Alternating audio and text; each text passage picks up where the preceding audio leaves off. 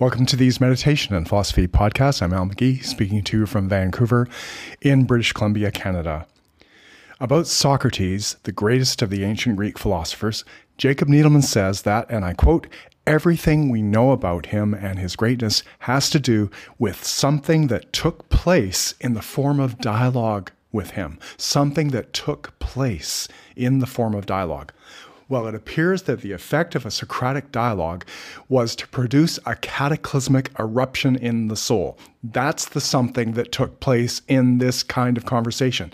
An inner explosion of some kind happened, an inner upheaval that, by its nature, says Needleman, is the experience of a specific sort of suffering. Well, that suffering specifically is about questioning yourself as you have never done before. It's actually to find yourself in a state of self interrogation. Through a Socratic dialogue, your very being comes into question.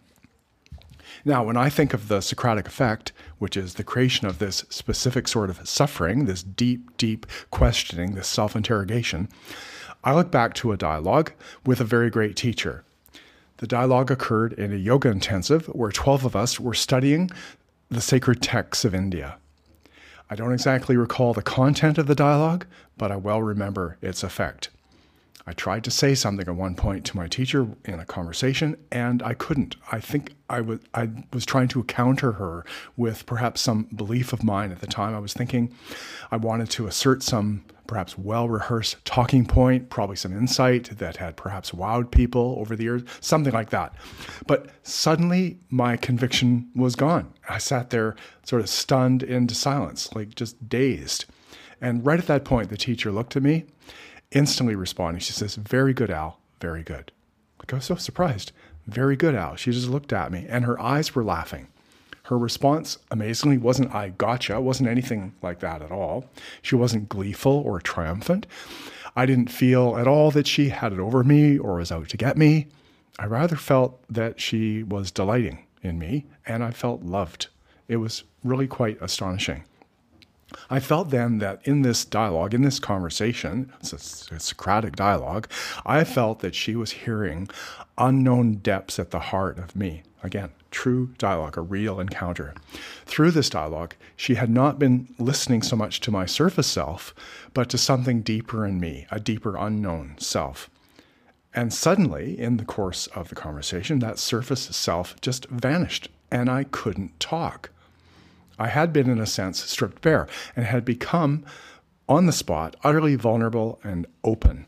It was an experience that was disconcerting in one way, but also liberating. It was disturbing in, in one level, but it was emancipating at the same time. It's sort of been my measure ever since of a really good conversation that in uh, great dialogue, the fruit of a great dialogue, you begin to share with someone on this level of a shared specific sort of suffering, like a deep level of self interrogation. Now, I've come to understand that this specific sort of suffering affected by Socrates, or what happens in a real encounter, in real conversation, is actually the absolute prerequisite for a breakthrough in understanding, and likewise, the necessary prelude to deep spiritual experience. Like you've got to go there, you've got to go to that place of deep self interrogation. And I've long observed, in contrast, that fundamentalists of all kinds, stripes, stripes, shapes, sizes, whether religious or humanist, they never feel this specific sort of suffering. In fact, they live in fundamentalist fortresses to make sure they never do. The last thing on earth they ever want to feel are the spiritual convulsions and seizures that come about because of the Socratic effect. For if they were ever to feel this quality of suffering, they'd have to surrender the various surface certainties, that is, their various idolatries or ideologies, and would be left then in unknown territory, frightened and alone. The fabulous case in point here is that Jacob Needleman cites the case of Alcibiades, a student of Socrates, perhaps his best. When involved in a dialogue with Socrates, Alcibiades testified, quote, Whenever I listened to him, my heart beats faster than if I were in a religious frenzy, and tears run down my face, and I observe that numbers of other people have the same experience. Alcibiades then says, Nothing comes close to this anywhere else. He exclaims, Nothing of this kind ever happened when I listened to Pericles and other good speakers. I recognized that they spoke well, but my soul was not thrown into confusion and dismay by the thought that my life is no better than a slave's. So there's like a painful realization of your uh, inadequacy inadequacies, how fall, how far short you're falling of your own expectations or any kind of higher expectations. But there also, as I said, be, there's this joy as well, a sense of liberation. So Alcibiades feels so inspired and and in pain, but inspired that he finds himself in a heart quickening religious frenzy. There are tears running down his face. Well, Needleman explains that the impact of Socrates is to produce in a man this specific sort of suffering, which again, I, I keep saying it in different ways. One way of, of thinking of this is to, that this suffering involves seeing yourself against a very high criterion of what a human being should be or could be. So, again, the, the effect of Socrates is that you examine yourself as you may never have before. This was the artistry of Socrates, that through a great conversation, he would expose what was false and superficial. He was a master, says Needleman, of showing people that they did not understand what they thought they understood. He was, in other words, a master at taking away people's certainties. It appears that Socrates wanted people to rely less on their surface certainties and to become aware of something else, something more, to enter hitherto unknown, unexplored, unknown inner depths. Therefore, the effect of Socratic inquiry was, according to Needleman, to deliver the human being from, in a great phrase, from the known to the unknown. The result of a Socratic dialogue is that your surface certainties crumble, and there comes the liberating realization that you are more than what you had known yourself to be. So instead of being chock full of sugary certainties, sugary, sh- shallow certainties, I become aware that there's so much more. I'm not merely my arms and legs, I'm not merely my nose, not merely my opinions, not even just my words or my thoughts or my sensations. I'm not just my organs. I'm rather so much more rich, deep, and varied, a human being, a rich, varied in multiple dimensions. So there's more to me than is commonly supposed, more to you than you've known. We are mysteries, we are unknown worlds. And thus, as long as there's only a, like a one level awareness, the limited awareness of the one dimensional human being, the humanist or religious fundamentalist, there can be no vision and no understanding. There's just the repetition of all your talking points, and that's it. It's not coming from within because that essential inner spiritual eruption has not happened yet. It's therefore only when we experience this specific, certain kind of suffering, this exceedingly deep self questioning, that we can enter that other unknown world, that deeper world. Only then do we become real. Only then do we become true. Only then do we become a friend or partner worth having. Welcome to these meditation and philosophy podcasts. I'm Al McGee. I'm speaking to you from my home in Vancouver, British Columbia, Canada. I tend not restlessly to be looking for action, as in that song often played in aerobics classes during the 1980s. I actually looked it up. It reads, I'm looking for action. Action, nothing more than a physical attraction. I'm looking for satisfaction. Can you give it to me? Well, not quite my style, and not exactly any introvert's theme song. Now, not only am I not looking for action, but I'm inclined also not to be looking for what are sometimes called good times. As almost any crowd gathers for action and for good times, I will be somewhere else and I hope exceedingly hard to find, nowhere to be found. I'll be a long way off and as far away from possible as possible from the noisy crowds. For I've ever been like my lifelong friend Mark, whose mother recalls that Mark, during high school years, would always come home disappointed after yet another weekend party. My experience too. Always disappointed at the Big Bash, always left feeling empty and alone. So back in high school, I opted out of all that and instead chose to spend time on Saturday evenings with a friend who shared my love for the music of the celestial British band, the Moody Blues. So, come Saturday night, while everybody we knew was partying hard, we'd order a pizza and settle into an evening with the Mary Tyler Moore and Bob Newhart shows, Wild Times. Well, then we'd play our Moody Blues records, sometimes into the wee hours of the morning. I can recall in particular one night, Mike and I stayed up till 5 a.m. and what we were doing was analyzing the covers of the Moody Blues albums. Pure bliss. Well, I would say, in our own terms, those were good times, the best of times. It was a bit of an effort by two 19 year olds to live in a more contemplative way, to resist participating so fully and pathetically with the culture. It was around that time that I discovered through my research and study the inspiring and I would say discriminating spirit of Thomas Merton, who exclaimed, and I quote, Do everything you can to avoid the noise and business of men.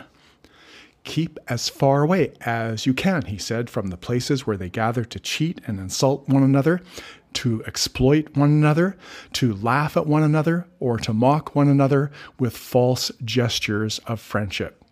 He goes on, be glad if you can keep beyond the reach of their radios, and, and exclaims, do not bother with their songs. Merton, the Trappist monk with the laughing eyes, had no interest in noisy pagan parties. He'd done that, been there, done that, had had quite enough of it, and searched for an alternative. He searched for something more. Another parallel here is Plato, the great philosopher, like going back thousands of years, like Merton, challenged the undiscriminating partygoers of his day. Said he, and I quote, they look on their music as if it were mere amusement and think no harm can come from it. That is, they're always looking to be entertained without realizing or even caring, perhaps, that they're numbing their minds and soiling their souls. They are, in other words, caught up in amusing themselves to death. They tend not to be asking whether their latest way of entertaining themselves is morally or spiritually uplifting. And if questioned, the stock response is, well, it's only entertainment. Well, the question is what's the long term effect of a lifestyle of stupefying yourself at this event or that every weekend instead of making at least some effort to become a dignified and admirable human being? Not long ago, my wife and I thought of going to a film, uh, to a Saturday afternoon flick during a weekend trip to Seattle. But as the time drew near, we both became so occupied by our reading, and I remember I was doing a little writing that morning, we left, we just let the time pass. And then it was too late to see the film. And you know, neither of us even looked up at each other, neither of us even cared, which reflects a long term understanding between us that when we find ourselves in a creative, contemplative space, that that special zone of awareness is to be protected at all costs. Indeed, it has long been our shared understanding that the whole point of taking a break, of having a holiday, of a weekend trip, the whole point of leisure is to recreate yourself. The point of the break is not to waste yourself in a restless search for action and for so called good times. Josef Pieper, the philosopher, has written that the whole point of leisure, of taking a break from it all, of going on a holiday, is to cultivate the contemplative spirit. He describes the contemplative spirit as that frame of mind that pauses to behold essential things, ultimate things. He is in accord here with St. Paul, who urged his readers to meditate upon, and I quote, whatever is true, whatever is noble, whatever is right, whatever is pure, whatever is lovely, whatever is admirable, if anything is excellent or praiseworthy, think about such things, like contemplate them. Philippians 4, verse 8. In so doing, we are enabled to find, says Pieper, listen to this quote, it is stunning, the ultimate fulfillment, the most perfect expression of being alive, the deepest satisfaction and the fullest achievement of human existence. So, to that end, Pieper suggests that there are many ways to raise yourself higher than the low expectations of the common herd. Among the possibilities, Pieper recommends number one, religious meditation, which he defines as immersion, immersion of the self into the divine mysteries. A second possibility, philosophical reflection. A third, engage in creative artistry. Fourth, to experience the spark of poetry while listening to a poem. Fifth, to behold a sculpture and to perceive the artist's intention. Well, through these actions of contemplation, this is like real action, Pieper states that, quote, an attitude of receptive openness and attentive silence is required. Again, an attitude of receptive openness and attentive silence is required. This attitude, says Pieper, is the exact opposite of that attitude marked by concentrated exertion. So he's imploring his readers to nourish within themselves an attitude that is the exact opposite of what the herd is gathering to do this weekend and next. For there simply is no comparison between what can be attained by an attentive openness and silence versus the lower level of mere concentrated exertion. So, Pieper's call is to a deeper life, a contemplative lifestyle. It's a call to quit caring about what Rilke called skin deep delights. It's a call not to be so automatically satisfied. Now, the effect of becoming a contemplative, of taking the time to behold essential, ultimate things, will lead you, says Pieper, to a quote, new and rekindled clarity, authenticity, and vigor of your inward existence. Again, taking the time to behold essential, ultimate things will lead you to a new and rekindled clarity, authenticity, and vigor of your inward existence. Instead, then, of amusing yourself to death, choose instead to heed Thomas Merton's warning that, and I quote, you will never find inner solitude unless you make some conscious effort to deliver yourself from the desires and the care and the attachments of an existence in time and in the world. Amen, brother. Welcome to these meditation and philosophy podcasts. I'm Al McGee. I'm speaking to you from my home in Vancouver, British Columbia, Canada. Well, I tend not restlessly to be looking for action, as in that song often played in aerobics classes during the 1980s. I actually looked it up. It reads, I'm looking for action. Action, nothing more than a physical attraction. I'm looking for satisfaction. Can you give it to me?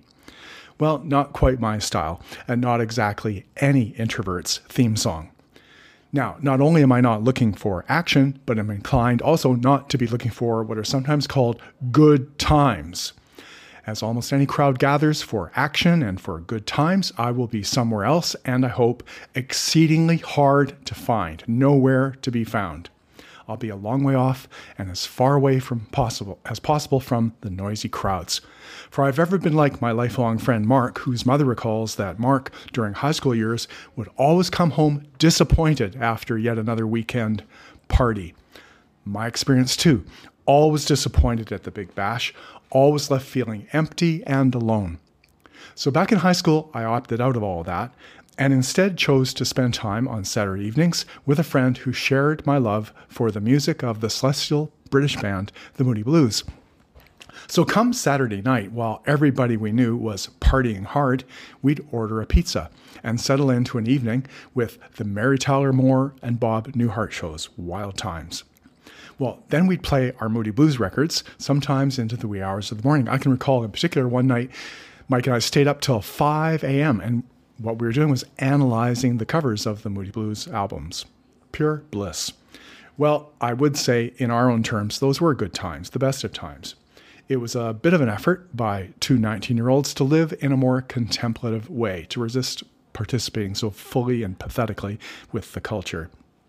It was around that time that I discovered through my research and study the inspiring and I would say discriminating spirit of Thomas Merton, who exclaimed, and I quote, Do everything you can to avoid the noise and business of men.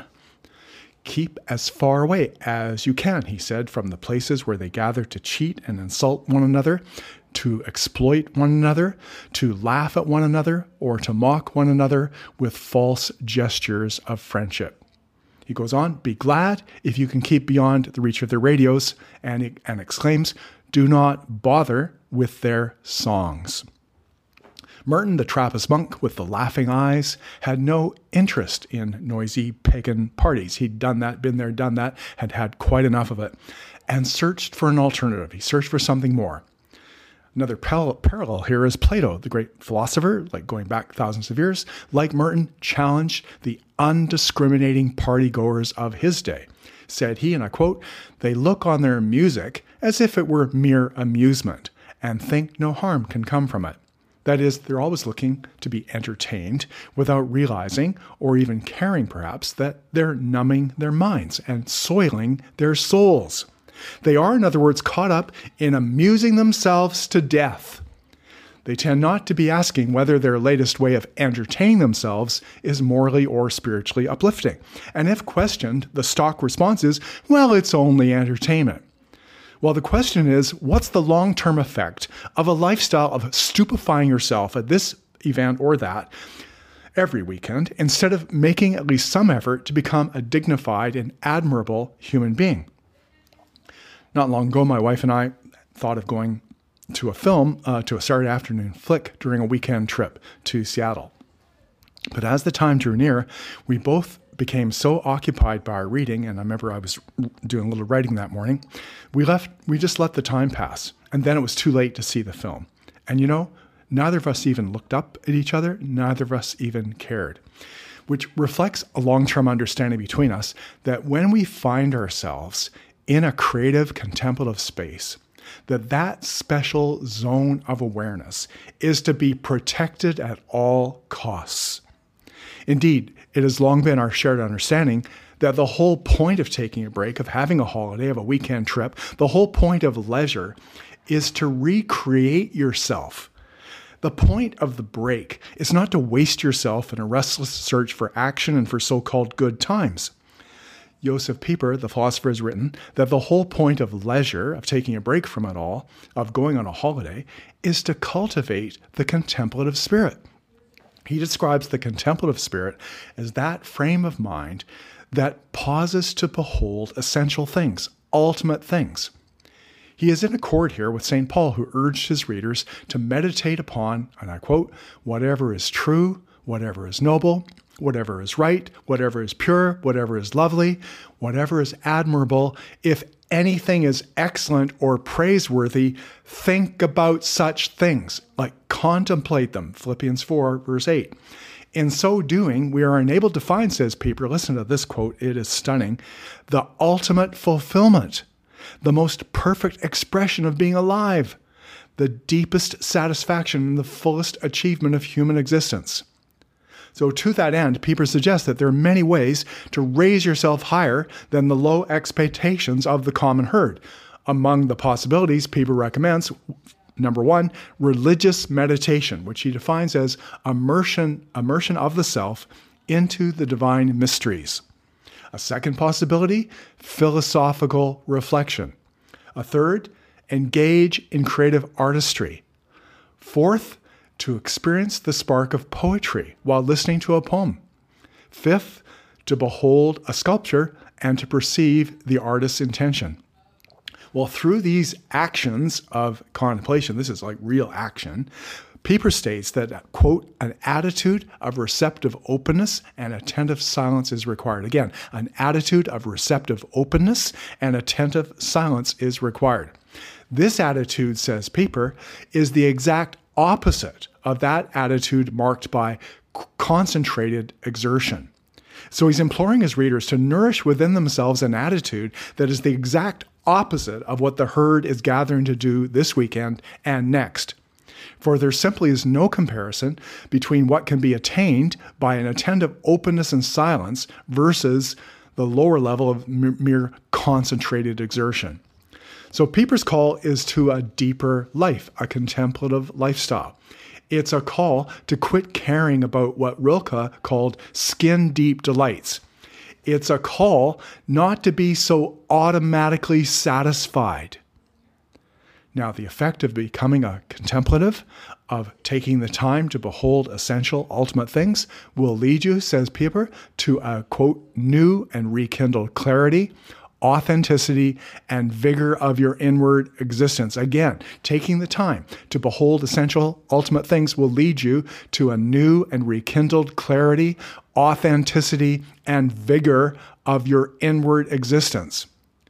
Instead, then, of amusing yourself to death, choose instead to heed Thomas Merton's warning that, and I quote, you will never find inner solitude unless you make some conscious effort to deliver yourself from the desires and the care and the attachments of an existence in time and in the world. Amen, brother.